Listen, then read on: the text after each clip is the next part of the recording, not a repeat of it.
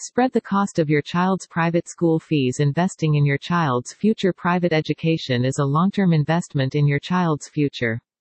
Investing time and money in their education now will pay dividends for years to come. But when it comes to paying school fees, most parents are looking at large lump sums that can be difficult to manage on top of other household bills. What is the difference between a public school and private school? It's not just about the price. There are many advantages to choosing a private school over a public one, including more individualized attention from teachers, smaller class sizes that allow for greater student-teacher interaction, and specialized academics that focus on each child's strengths. 1. Private schools are often more academically rigorous than public schools too. Students at private schools are less likely to be distracted by outside influences. 3.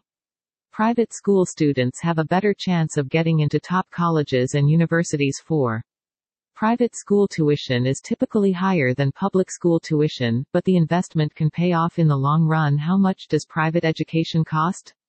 In recent years school fees have been increasing year on year, and according to the Independent Schools Council ICS 2020 survey, the average quoted charge of independent school tuition fees in the UK is roughly £11,763 for boarding, £6,636 for boarding day pupils, and £4,980 per term for day schools.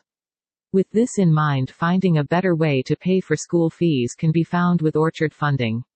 Our monthly plan offers peace of mind, our fees are fixed for the entire school year.